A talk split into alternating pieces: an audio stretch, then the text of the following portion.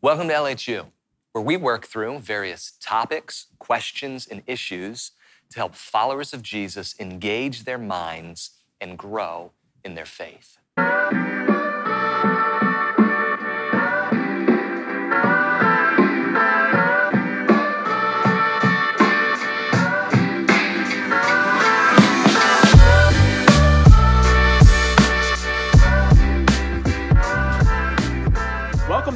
Two of a course that we've entitled Things the Bible Never Said, hmm. where John and I have been taking a look at whether it's statements or scriptures that have been taken out of context, lending themselves to beliefs that people have that really can't be found or rooted in scripture. Hmm. And so today we want to talk about the statement that has been widely heard and for many they've ascribed to, and that is that God will not give you more than you can handle. Mm, this is such an easy one to, to say. I know I, I've been tempted to say it. Absolutely. But when someone's going through something difficult, it's a hard time, just simply to say, hey, just so you know, God won't give you more than Yep. you can handle. Now, unfortunately, that's not found anywhere in Scripture. But like so many of these things the Bible never said, there's a kernel of truth. Yes, There's a there is. verse that's taken, extrapolated. As you said, doctrines are built on it. I think this one comes from 1 Corinthians 10 13, where the Apostle Paul says, God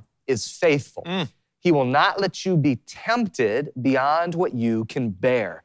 But when you are tempted, he will also provide a way out so that you can endure that. And so people will take that to say, hey, God won't, He won't give you more than you can handle Yep. emotionally. He won't give you more than you can handle physically or spiritually. He's, he's not going to give you too much.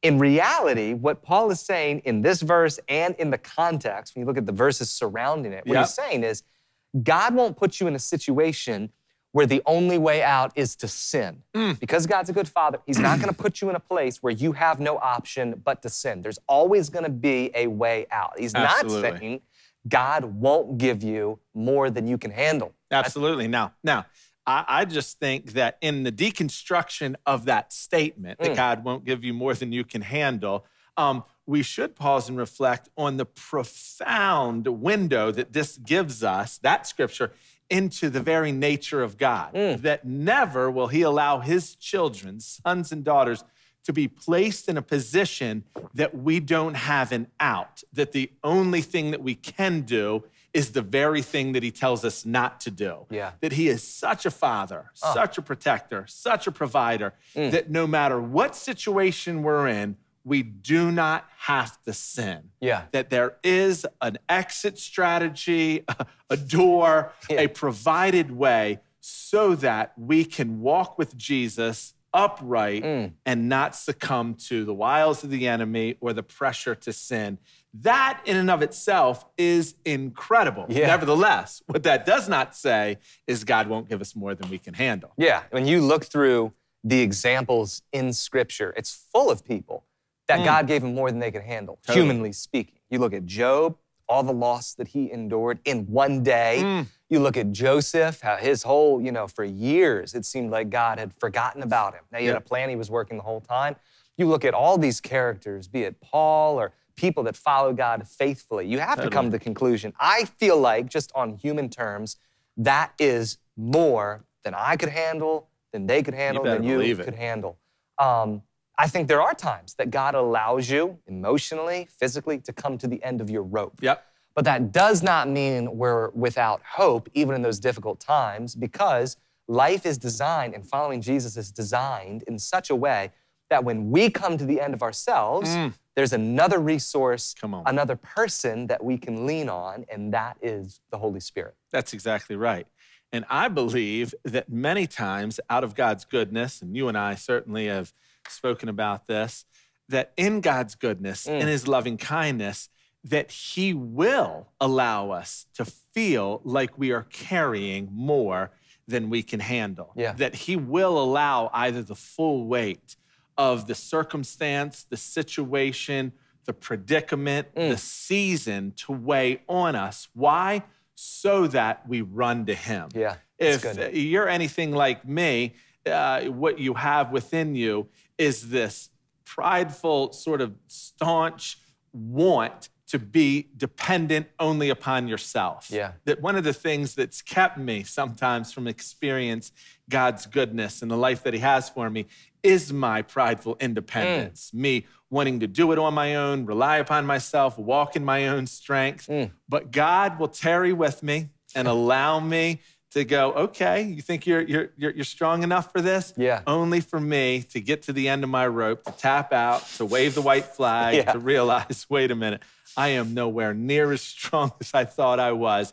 It's in that place that I realize the incredible privilege it is mm. to run to him with what I cannot handle. Yeah. And there he is standing with open arms. This is why Jesus makes that incredible gracious and profound invitation mm. Come to me, all of you who are weary and heavy burdened, and take my yoke upon you, because my yoke is easy and my burden is light, and I will give you rest for your soul. Mm. I, I many times, unfortunately, only carry my burden, my weight, my, my defeat to him when I feel like I'm carrying more than I can handle. Yeah. But that is exactly when that invitation comes to life. Yeah. And that is exactly what he wants his sons and daughters to do. Mm. And this is what Paul is talking about in 2 Corinthians 12, where he's describing this difficulty that he mm. calls the thorn in his flesh. We don't know what that is. We don't right. know if that's a physical problem or some sort of spiritual problem, but we know